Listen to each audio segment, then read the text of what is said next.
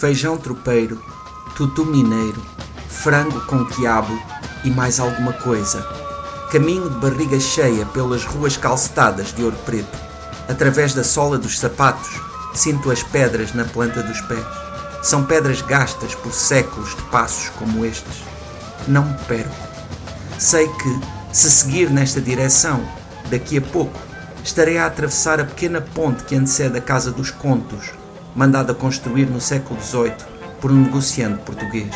No seu interior está hoje um museu que recorda a história do ciclo do ouro. O que teria pensado esse homem, originário da Póvoa de Lanhoso?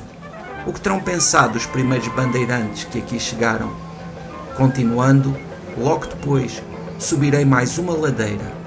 Com a moleza do corpo, farei a íngreme escalada até à Praça Tiradentes.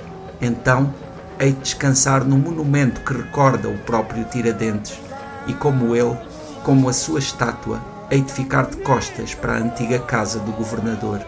Quando voltar a levantar-me, pouco faltará para chegar à Igreja do Carmo, como uma igreja portuguesa entre palmeiras, obra de António Francisco Lisboa, o Aleijadinho.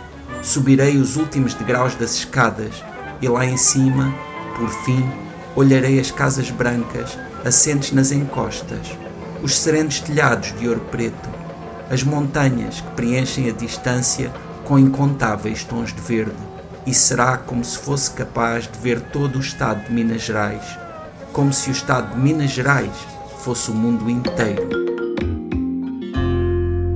José Luís Peixoto, cá estamos para mais uma conversa à volta das tuas crónicas. Desta vez vamos até um sítio um, que a Portugal diz imenso, que é o Brasil, nem que seja pelo facto de ser muito confortável para nós em termos de viagens, porque a língua é a mesma, com Sim. terminologias completamente diferentes, uh, portanto, nomes diferentes para várias coisas. Sim, e, e, mas neste caso uh, é um Brasil muito particular, porque é o Brasil de Minas Gerais, que curiosamente acaba por ser um lugar onde, inclusivamente, temos relações históricas muito próximas. Uh, até porque, devido às minas que estão no próprio nome do Estado, foi um lugar que, que foi bastante uh, importante para os portugueses, não é? que, que começaram a chegar uh, ali no, no final do século XVII e que depois com o, o ciclo do ouro, que inclusivamente é referido aqui na, nesta crónica se tornaram ali uma população muitíssimo presente, não é? Porque, claro que nesse, nesse período uh, o ouro e todas essas riquezas naturais eram o principal intuito, não é? De, de, de dessa aproximação. É tu claro que hoje, hoje há outras, há muitas outras fontes de interesse, não é? Mas tu começas esta, esta crónica uh, numa praça com o um nome peculiar, Tiradentes. Uh, sim. Com uma estátua do Tiradentes. sim, sim. Bem, o Tiradentes é uma figura nacional no Brasil. Ele uh, tem, tem esse nome Tiradentes, mas chamava-se Joaquim Xavier, um nome bastante português, e que, e que foi um, um ativista político brasileiro, não é? No, uhum. no, no seu tempo, no, no século XVIII, justamente, que tentou ali Uh, pronto, uma, levou a cabo uma conspiração contra os poderes instituídos da época, uh, uma conspiração muito importante na história do Brasil, a que se chama Inconfidência Mineira e que tinha como objetivo, uh, claro, conquistar a independência do, do poder colonial português. e ele acabou por ser, por ser morto e tornou-se numa espécie de um mártir dessa ideia da independência do Brasil.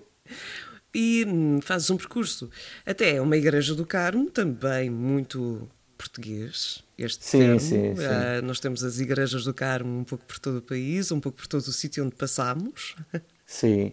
Bem, uh, Ouro Preto é uma, uma pequena cidade, pequena no, no, no, no contexto brasileiro, para nós seria uma cidade relativamente médio porte, mas é uma pequena cidade brasileira que, que, que tem uh, logo um, um ambiente que, se nós uh, tivéssemos em coma durante muitos anos e acordássemos ali, íamos acreditar que estávamos em Portugal, porque tem, tem, tem aquelas, uh, claro que tem alguns traços coloniais e que, e que são muito específicos daquele espaço, mas também tem uh, uma série de, pronto, de elementos arquitetónicos e de vários níveis portugueses que são incríveis e que fazem com que, inclusivamente, aqui mesmo entre nós, uh, tenhamos muito poucos exemplos de lugares tão preservados como é essa área histórica de Ouro Preto. E uma desse, um desses sinais são as igrejas, que são muitas e que são realmente monumentais. Uh, esta uh, é uma delas e esta tem a particularidade que não é única, há outras que também têm essa, essa característica de ficar num, num espaço onde se consegue ver uma grande, pronto, uma grande paisagem, porque estamos a falar de uma área que é muito acidentada, que tem muitas montanhas, não é? Uhum. E, e, por isso uh, as casas ficam assim dispostas nas encostas e, e, fazem uma, pronto, uma paisagem incrível, sendo que depois também a natureza é muito presente e também contribui ali uh, significativamente para esse panorama. Tu estavas ainda, ainda há pouco a dizer que se um de nós tivesse uh, entrado num coma e de repente acordasse em Ouro Preto, achar-se-ia uh, um pouco em Portugal. Uh, mas também temporalmente, a ideia que eu tenho de Ouro Preto é que parece que o tempo ali parou na área precisamente da, da, arquitetura de toda a cidade. Ela uh, não ganhou os arranha-céus, uh, não ganhou uma série de coisas eh, que os tempos trouxeram às cidades. Ela mantém-se uh, como nós nos imaginaríamos, por exemplo, uh, num filme de época, um cenário de filme sim, de época. Não, uh, é, é, assim que ela, que, ela, que ela é. Exato. Eu, inclusivamente, não, pronto, não tenho dados sobre isso, mas uh, estou convencido que já devem ter sido filmadas ali algumas séries de televisão ou alguns filmes, porque efetivamente é um espaço onde não é preciso fazer muitas alterações para conseguir criar esse ambiente de época. O, o a maioria de, das casas, e refiro-me desse núcleo histórico, que ainda é um núcleo bastante. É um, um espaço bastante grande e é aquele que é mais conhecido normalmente, uh, mantêm-se intocadas e também acredito, por ser uma cidade histórica, que existam regras e que a construção tenha de ser ali bastante controlada. Uh, mas efetivamente assim é. Uh, e, e, esse é um dos aspectos que faz com que Ouro Preto seja um, um dos lugares uh, pronto, que recebe bastante turismo no Brasil, inclusivamente turismo nacional. Uh, os brasileiros, uh, não só os mineiros, mas os brasileiros de, de, de várias partes do Brasil gostam de visitar Ouro Preto porque é realmente um lugar incrível. E uma coisa aqui que me referi e que também não é de menor importância é essa outra área cultural que é a comida, não é? Uhum. que a comida mineira é realmente muito particular dentro da culinária brasileira, que é muito diversa, não é? Uh, mas que no caso de, de Minas Gerais é uma comida uh, normalmente um pouco pesada, porque tem muita carne, tem muito feijão, tem muito arroz, tem é assim mais ou menos pesada, mas que, que, é, que é realmente conhecida e que inclusivamente Uh, e claro, pode-se experimentar eh, em restaurantes incríveis em Ouro Preto, mas até mesmo aqui em Portugal também há bons, há bons lugares onde experimentar essa comida específica uma vez que também aqui há uma comunidade razoavelmente grande de mineiros, não é? E uh, estavas a falar em comida que é relativamente pesada, mas que uh, desaparece rapidamente no sobe e desce para conhecer a cidade. Sim, porque em virtude dessas, não é, desse, desse terreno acidentado, Ouro Preto realmente tem muitas subidas, algumas bastante íngremes e que inclusivamente não são muito fáceis Uh, para quem não levar, por exemplo, calçado adequado, uhum. quem, não é? senhoras de sapatos de saltos muito afiados vão ter muitas dificuldades, porque estamos a falar de um lugar que ainda tem aquela, aquele pavimento, não é? aquele empedrado uh, bastante irregular e, e, e, um pouco difícil. Mas acredito que quem viva lá já esteja muito habituado. Nós é que demoramos um dia ou dois até nos eh, estarmos minimamente uh, preparados para subir e descer ali. Tu que já estiveste nos dois sítios, eu quando olho para imagens do Ouro Preto faz-me lembrar um bocadinho o meu Funchal, em ah, determinadas sim, sim, zonas. Sim nomeadamente no que diz respeito a esse aspecto de, das casas estarem dispostas uh, nas encostas, não é? E de haver aquela paisagem em que, sobretudo quando se está, no caso do Funchal, quando se está cá embaixo e se olha e se vê aquele anfiteatro de casas, uh, aqui em Ouro Preto não é um anfiteatro tão regular, mas existe efetivamente essa, essa disposição que depois, claro, à noite se ilumina e, e fica não é assim quase como um, um céu estrelado em terra e, e, e, tem, tem esse aspecto assim também uh, pronto de, de, das casas que, que também têm algumas algumas semelhanças efetivamente uh, uh, simplesmente na, na Ilha da Madeira e no Funchal uh, acaba sempre por se ver o, o, mar de qualquer lado. E aqui aquilo que nunca se vê mesmo é mar, porque o mar está muito longe, não é? Minas Gerais é um estado que não tem ligação com o mar.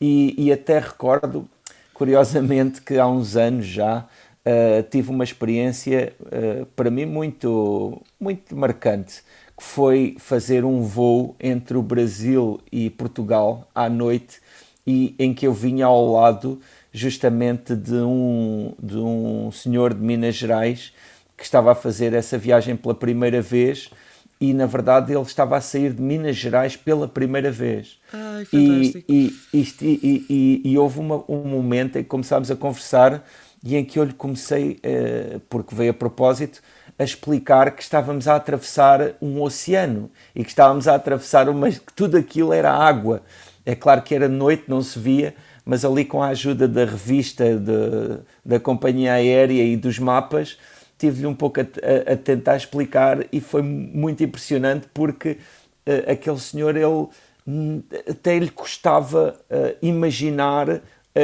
o que tanto estava mar. a acontecer e tanto mar e, e que estávamos ali.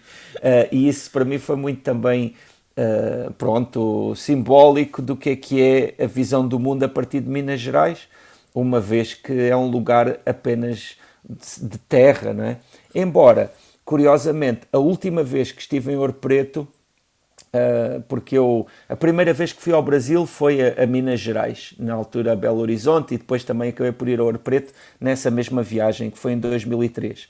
Mas já voltei noutras ocasiões e a última vez que estive lá aconteceu uma coisa muito triste e que foi uma catástrofe que foi uh, o rebentamento de uma barragem uh, a algumas dezenas de quilómetros de Ouro Preto e que foi um, um, um, problema que morreram muitas pessoas e foi, foi inundada ali uma povoação, uh, foi, um, foi um problema terrível e, e, que me lembrei agora porque estávamos a falar de água e é um pouco irónico que num lugar onde não exista uh, mar e que a água seja pronto, tenha essas características diferentes, né?